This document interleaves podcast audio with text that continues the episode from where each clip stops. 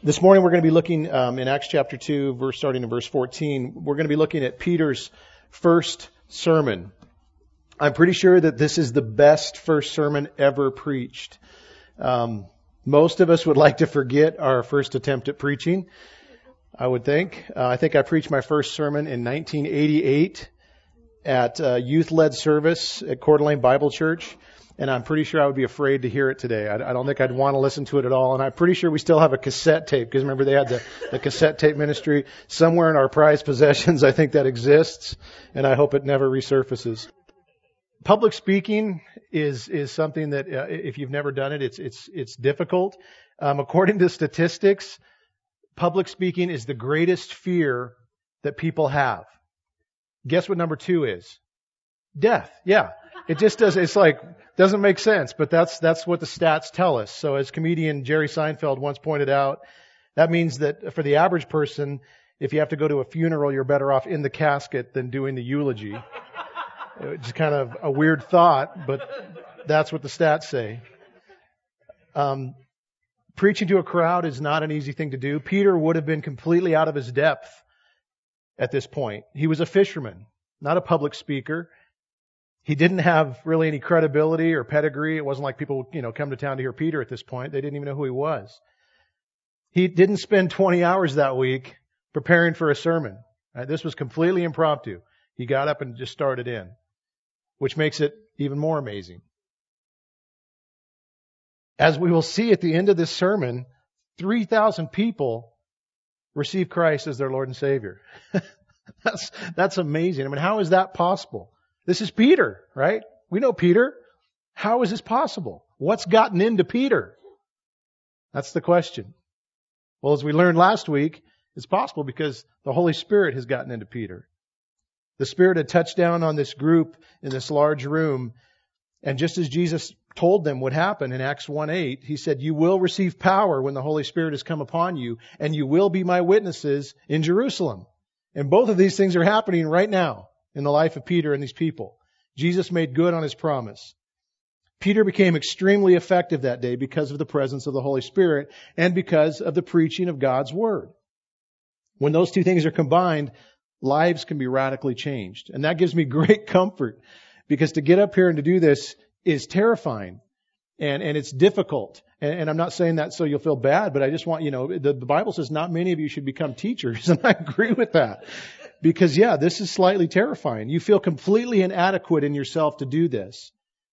If you've ever done it, you know exactly what I mean. And yet, if we're relying on the power of the Holy Spirit, teaching the Bible, and preaching the gospel accurately, we can count on the fact that lives will be changed. And I love that. It's really not up to me and my skill. Thank God. It's up to the power of Him. Now, last week we, we heard about the promised Holy Spirit falling on this room full of disciples. Uh, there was a sound like a mighty rushing wind that filled the room, and they all started speaking in tongues about the mighty works of God, which apparently caused a ruckus among those who were filling Jerusalem for the Feast of Weeks, also known as the Feast of Harvest, also known as the Feast of Pentecost. You can take your pick. They're, they're synonymous with each other. Uh, Pentecost, by the way, just means 50th. So this was 50 days after Passover. This festival occurs. That's the Feast of Pentecost. We're told that the people arriving from various places heard them speaking in their own language, which would have been really weird. They normally, when they come into town, you know, there all these different people from all these different countries come in, and, and you can imagine what that would sound like. And they walk into town this time and they hear everybody speaking in their own language. So, so it was very strange. There's a dozen different languages represented, and you can imagine what it would have normally sounded like. And, and at this time, they can hear these Galileans, and they can understand everything that they're saying perfectly. Verse 11 says, We hear them declaring the wonders of God in our own tongues. And in verse 12, they're going to ask the question that we're going to hopefully answer this morning. It says in verse 12, And they were all amazed and perplexed, saying to one another, What does this mean? So this is one of these things when, yeah, this isn't normal. You know, usually when we come into town, this isn't happening. What does this mean? This is a very significant event. It's kind of the opposite of what took place at the Tower of Babel. If you remember at the Tower of Babel, all the, the, the people got together who spoke the same language and decided we're going to build a tower and we're going to show God who's boss. And God kind of said, oh, that's cute. and, and, and just kind of went, there you go. Try it now. And so the guy's over here talking like, well, maybe we should put a steel beam across that. And the other guy looks over at him. He's like, no comprende. You know, it's like, you know, what's going on with that guy? Like, I can't do French, but you know, shaka la bleu, invaders. You know, all of a sudden, you know, the whole, the whole, the whole construction plan is, is off. You know, they just go home. They can't, they can't finish the job. And this is kind of an undoing of that all of a sudden where you see the very opposite thing happen, where all these people who normally couldn't understand each other at all can hear the gospel spoken in their own language. It's, it's really remarkable. So, just as it is today, what we see happening here is some people heard this and they were amazed and perplexed and wanted to know more, and other people heard it and they mocked. They actually accused the disciples of day drinking, which is kind of funny. This is like nine in the morning and they're going, these guys are drunk. Now I don't know what that means because if, if you came in and you heard them speaking in, the, in your language, you wouldn't assume, oh, they're drunk. So it sounds to me like some people were able to hear it and some people weren't. And that's true of the gospel today. I don't know what that is, but you can preach the gospel to five people and one will hear it and accept it and four will reject it and mock. And so it's not a whole lot different than what we see today.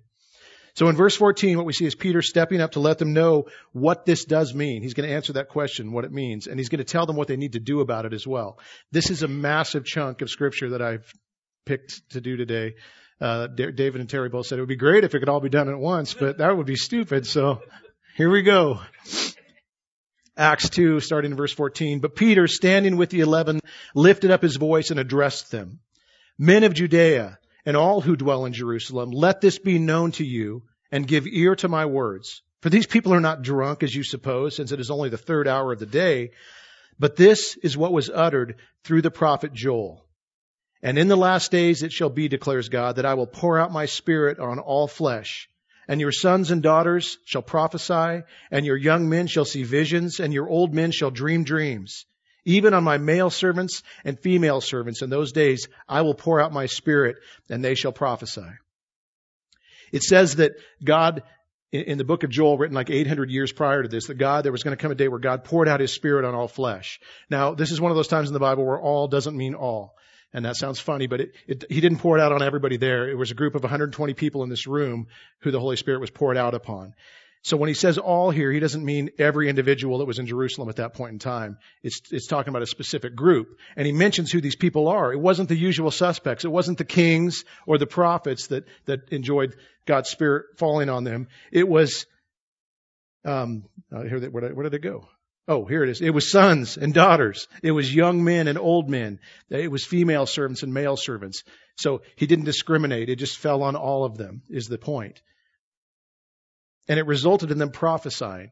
Now, this is again is uh, the Old Testament idea of a prophet would be that they were like an oracle of God. They would speak forth the truth of God. And, and this is what's happening right now. At that time, the prophets would receive messages from God in different ways, sometimes through dreams, sometimes through visions, and then they would speak forth those things to God's people. These prophets were intimately connected with God and entrusted to speak His word to those around them. And Peter is just saying, this is what you're witnessing here today. These same, the same thing is happening where these people are, are, are, have had this intimate connection with God and now they're speaking forth truth in a miraculous way. He's not saying that all the people have been given the gift of prophecy. It's not like from this point forward all these guys are prophets. It's saying that because of the Holy Spirit indwelling in them, they're able to boldly and powerfully proclaim truth. It's funny because Moses actually hoped for this very thing back in, in Numbers 11. I know you guys like to spend a lot of time reading Numbers, but this is, this is one of the good things in Numbers right here where, where Moses is actually, he, he's got these 70 elders gathered and, um, it says in verse 25 of Numbers 11, the Lord came down in the cloud and spoke to them and took some of the spirit that was on him and put it in the 70 elders. And as soon as the spirit rested on them, they prophesied but they did not continue doing so. But there were two guys that, that kept prophesying. Uh, their, their names were, uh, it's kind of funny, they rhyme almost. Eldad and Medad. It's like Donald and Connell. Um, the Spirit rested on them and they kept prophesying. And so one of the young men came to Moses and said, Hey, these guys are, they're just keeping it up. They're, they're keep, they keep going here. Do you want to go stop them? And Joshua even said, Moses, you got to go stop them. What are they doing? And Moses' response is awesome. He says, Are you jealous for my sake? Would that all the Lord's people were prophets, that the Lord would put his spirit on them. So Moses is saying it would be great if everybody could do this. Well, here we see in, in, in Peter's time this very thing happening. God's people have just had this wonderful interaction with God and they're talking about it. Right? That's what the church is supposed to continue to do today. As we have this interaction with God, as we get His Word into our lives, as His Holy Spirit impacts us, we're supposed to go talk about the mighty works of God to those around us. Because of what happened at Pentecost, every believer possesses the ability to do this, to participate in the Great Commission. Tell people the mighty works that Jesus accomplished, who He is and what He's done. That's what we're to be all about. We know God intimately, and so we can invite others to do the same. So even what we're seeing Peter do on this day is a fulfillment of Joel's prophecy. What he's doing as he stands before them right now is actually this very thing taking place. Now it's important to note that Peter establishes the basis of what is taking place here through scripture. He's not just coming up and giving Peter's opinion of what took place that day. He actually goes to the, to the God's word as, as the authority and says, this is what's happening. It's also important to point out that Peter didn't have a Bible in his hand or a scroll. You know, it wasn't like he rolled out a scroll and started just quoting scripture or, you know, reading it. He, he had it hidden in his heart. This stuff just started spilling out of him. He wasn't prepared for this. And I love this because that tells me that Peter had studied God's word. It was hidden in his heart to where for such a time as this, the Holy Spirit would bring it out. And, and he's, I mean, he's, he's, you know, rattling off some chunks of scripture here. This is good. And I don't know if you've ever been in one of these times where you start talking to somebody about the Lord and all of a sudden God's word just starts kind of spilling out in this amazing way. And you're like, wow, that's pretty cool. You know, I didn't, I didn't remember I had that in there. But if you hide God's word in your heart, it'll come up when you need it. And so I would encourage you guys, meditate on God's word, study it, memorize it, learn it. God will use it for such a time like this. So Peter continues on in this passage, uh, uh quoting the book of Joel, but in verse 19, he begins to talk about some events that are that are, um, I believe, still future. And it's interesting. Um, you'll notice in verse 17 when he starts that section out, he says, "And in the last days it shall be." And then he talks about what's happening right there that day, and then he talks about something that I believe hasn't happened yet.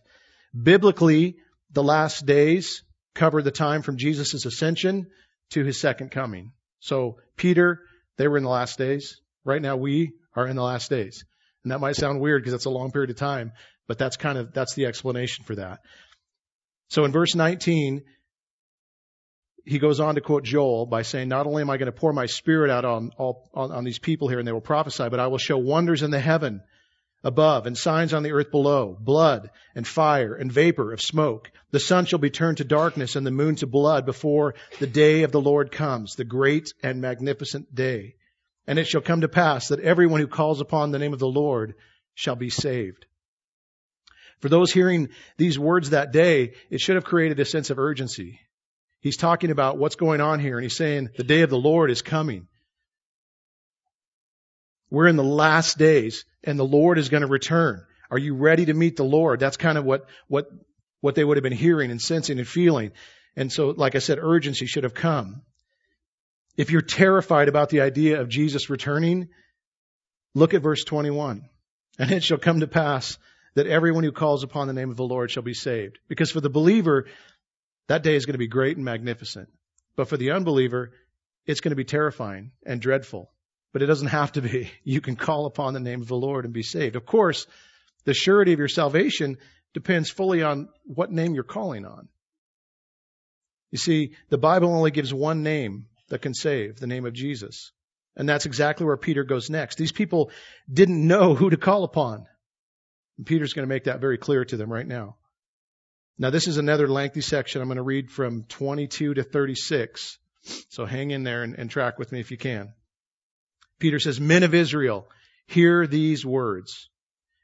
Jesus of Nazareth. I'm going to stop there for a quick second because I want to point out that he didn't start there, right? When they said, What does this mean? He didn't say, Well, Jesus of Nazareth. He didn't start with Jesus. He started with the Old Testament prophecy of Joel to kind of hook them. They were going to listen to that. If he would have started with Jesus, they may not have continued. So now he gets to the, to the meat of it. Men of Israel, hear these words. Jesus of Nazareth, a man attested to you by God with mighty works and wonders and signs that God did through him in your midst, as you yourselves know, this Jesus, delivered up according to the definite plan and foreknowledge of God, you crucified and killed by the hands of lawless men. God raised him up, loosing the pangs of death because it was not possible for him to be held by it. For David says concerning him, I saw the Lord always before me, for he is at my right hand, that I may not be shaken. Therefore my heart was glad and my tongue rejoiced. My flesh also will dwell in hope. For you will not abandon my soul to Hades or let your Holy One see corruption. You have made known to me the paths of life. You will make me full of gladness with your presence. That was a quote from Psalm 16.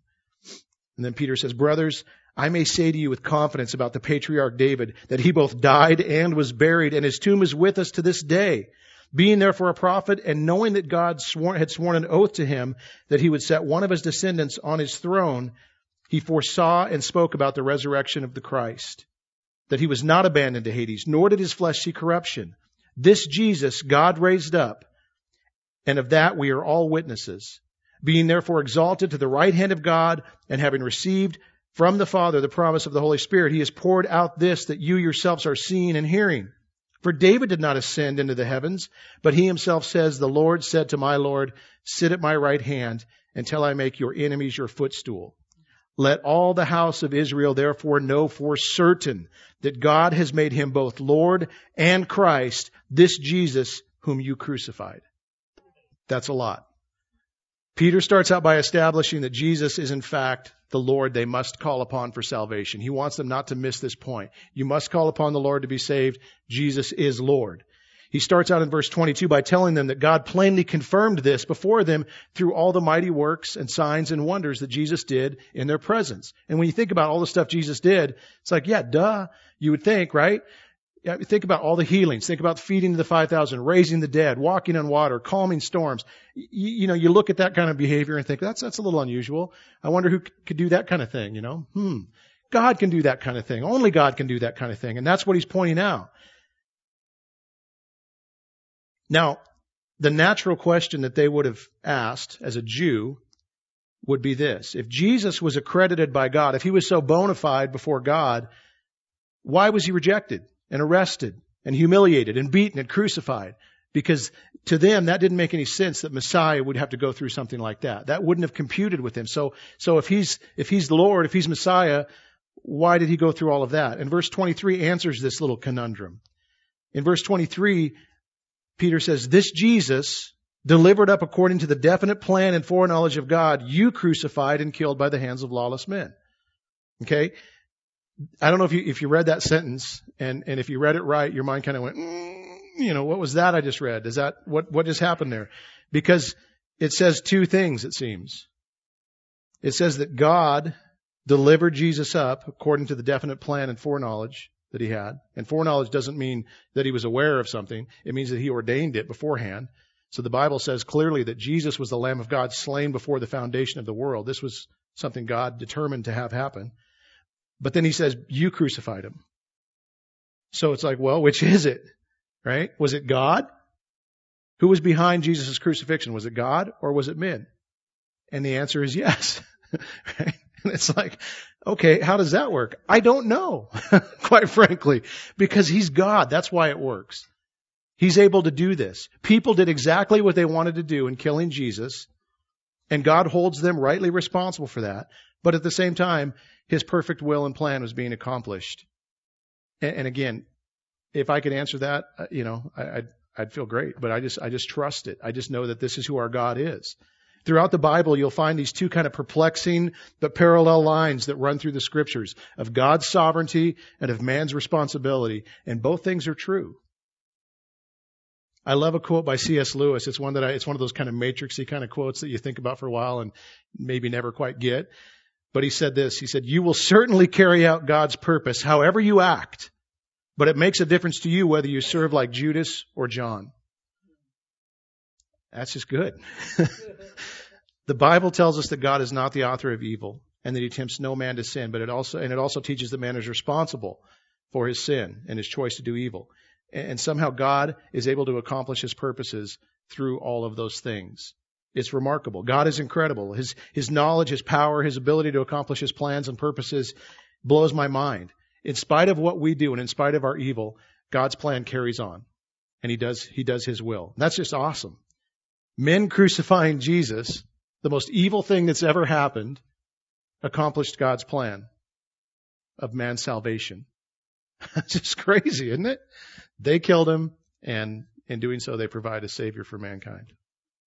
So the cross was always God's plan for man's salvation.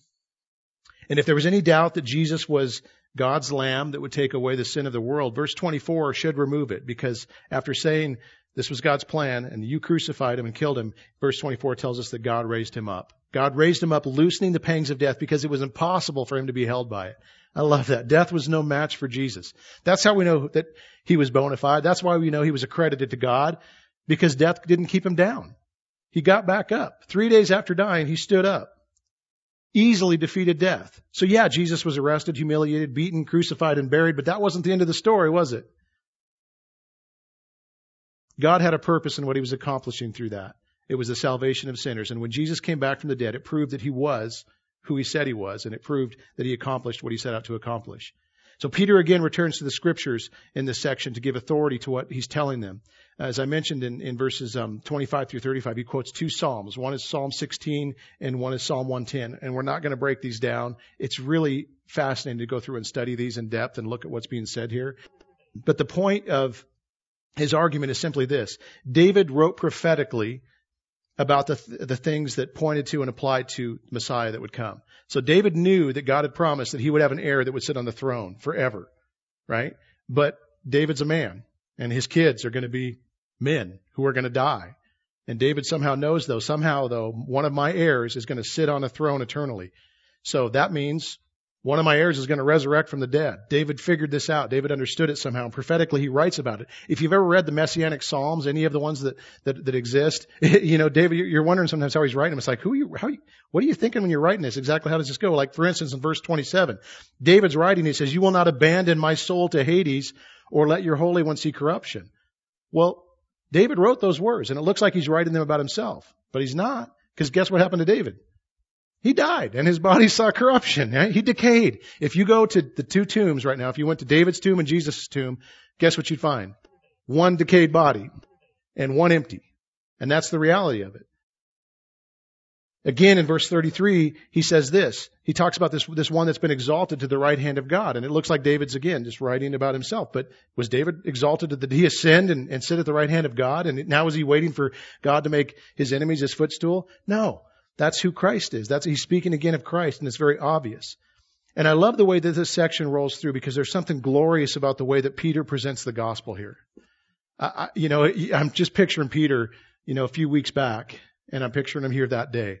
Here he is standing in this crowd. He's fearless. He's bold. He's unapologetic. He's not afraid to offend, right? He doesn't pull any punches. He's even willing to confront their sin. And that's not something preachers do today. I don't know if you're aware of that because we do it here sometimes. But, but we don't talk about sin in church anymore.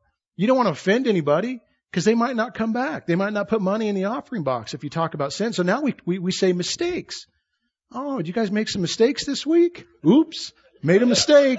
You know, that's the kind of stuff people are talking about now. Like Jesus came just to die for your mistakes. No, that's not, that's not it, guys. Look how Peter concludes the section in verse 36. Let all the house of Israel therefore know for certain that God has made him both Lord and Christ, this Jesus whom you crucified. I mean, these guys are, they, they came into town for a festival and they're, they're just like, they're getting nailed to the wall right now.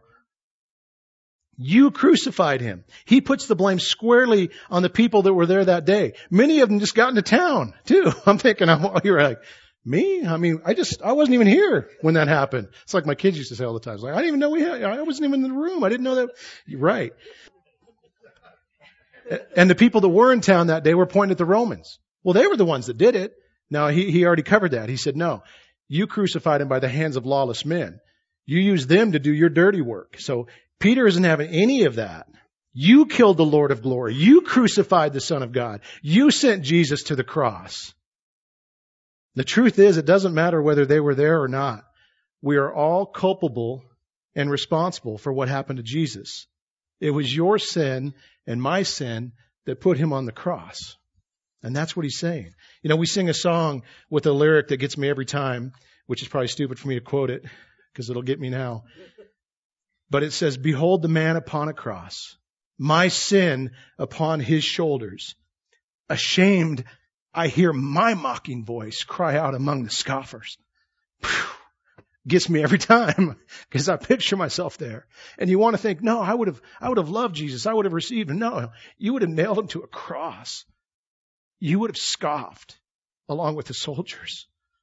And there's something profound that happens when you, when you finally recognize who Jesus really is and how condemned you actually stand before him. I grew up in a, in a religion that basically told me I was okay.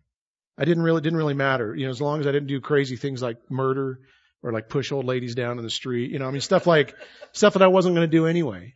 And, and as long as I didn't do those things, I was okay with God. He, he, and he was okay with me. And I remember one night going out with a buddy of mine. You know, I was a cop's son and he was a pastor's son and we used to get into trouble together. Yeah, I'm not, I'm not encouraging that sort of behavior. Just acknowledging that it happened. But we went out one night and we were out on a, a dark road someplace, car parked, music playing, you know, drinking and talking. And again, I'd always thought I'm fine with God. I believed in a lot of things. I believed in heaven and hell. I believed in who Jesus was and all those things. I just thought that I was on the right side of this whole equation. And that night, my friend wasn't walking with the Lord, but he was talking about the book of Revelation. I remember it very clearly. I don't even remember what he said exactly, but he was just telling me about the book of Revelation, which is a cool book to hear about. And for whatever reason, that night, I knew at the end of that night that I was in the crosshairs of God's wrath. And I'd never realized that before. I never had understood that that was really my position. And that night, for whatever reason, whatever he said, whatever God's word did that night, I was terrified. I mean, knees knocking together like I am in trouble. What do I need to do? What must I do? Was my question. What do I need to do next? Do you understand how great your debt is? How far your sin has alien, alienated you from a holy God? And the price that Jesus paid to purchase your ransom? You know, the Christians that I admire the most, whose walks I just really think, wow, they are serious about their walk with God. There, there's something different there, are the ones that have actually recognized how sinful they are before a holy God. There's something that happens when you finally get that and understand it that changes everything. When you understand that, it should wreck you. And if it, if it hasn't wrecked you, I don't know if you've gotten it yet. These guys got it. Look at their reaction when they'd realized what they'd done in verse 37. After Peter finishes saying these things to him, you crucified him. When they heard this, they were cut to the heart. And they said to Peter and the rest of the apostles, brothers, what shall we do? That's the right response. That question is just as relevant today. When you understand where you stand before God, what shall we do is the right question to ask. And Peter gives them the answer to their question in verse 38. Peter said to them, Repent and be baptized, every one of you, in the name of Jesus Christ for the forgiveness of your sins, and you will receive the gift of the Holy Spirit. Peter tells them they need to repent. Repentance means a change of direction. All right? A 180, not a 360. People that keep saying 360 are doing it wrong. It's like I was, God was, my, my life did a complete 360. It's like, nah, you're still going the same way. So it's a 180. Sorry, but I have to take these opportunities to correct these things. Next week we're going to talk about merging onto the highway. It's driving me crazy. Sorry. Repentance means a change of direction. It means to turn away from something. So, so to, when he tells these guys to repent, he's telling them to turn away from your sin, turn away from the life that you've been living, turn away from the things you've been trusting in, and turn to God. That's what repentance is. Fall on your face before God and ask Him to forgive you and to cleanse you and to receive you. And you know what? You will. I still am amazed. I mean, I, you know, I cried in front of a group of teenagers a couple of weeks ago. we were at this thing because I, when I think of what God did for me, it still wrecks me every time. I, you know, I quoted the psalm or this uh, hymn that, and you guys probably know this hymn, but it says, um, "Alas, and did my Savior bleed, and did my Sovereign die? Would he divulge that sacred head for such a worm as I? And, and, it does. I mean, worm theology isn't popular today, but I'm a worm. I know this.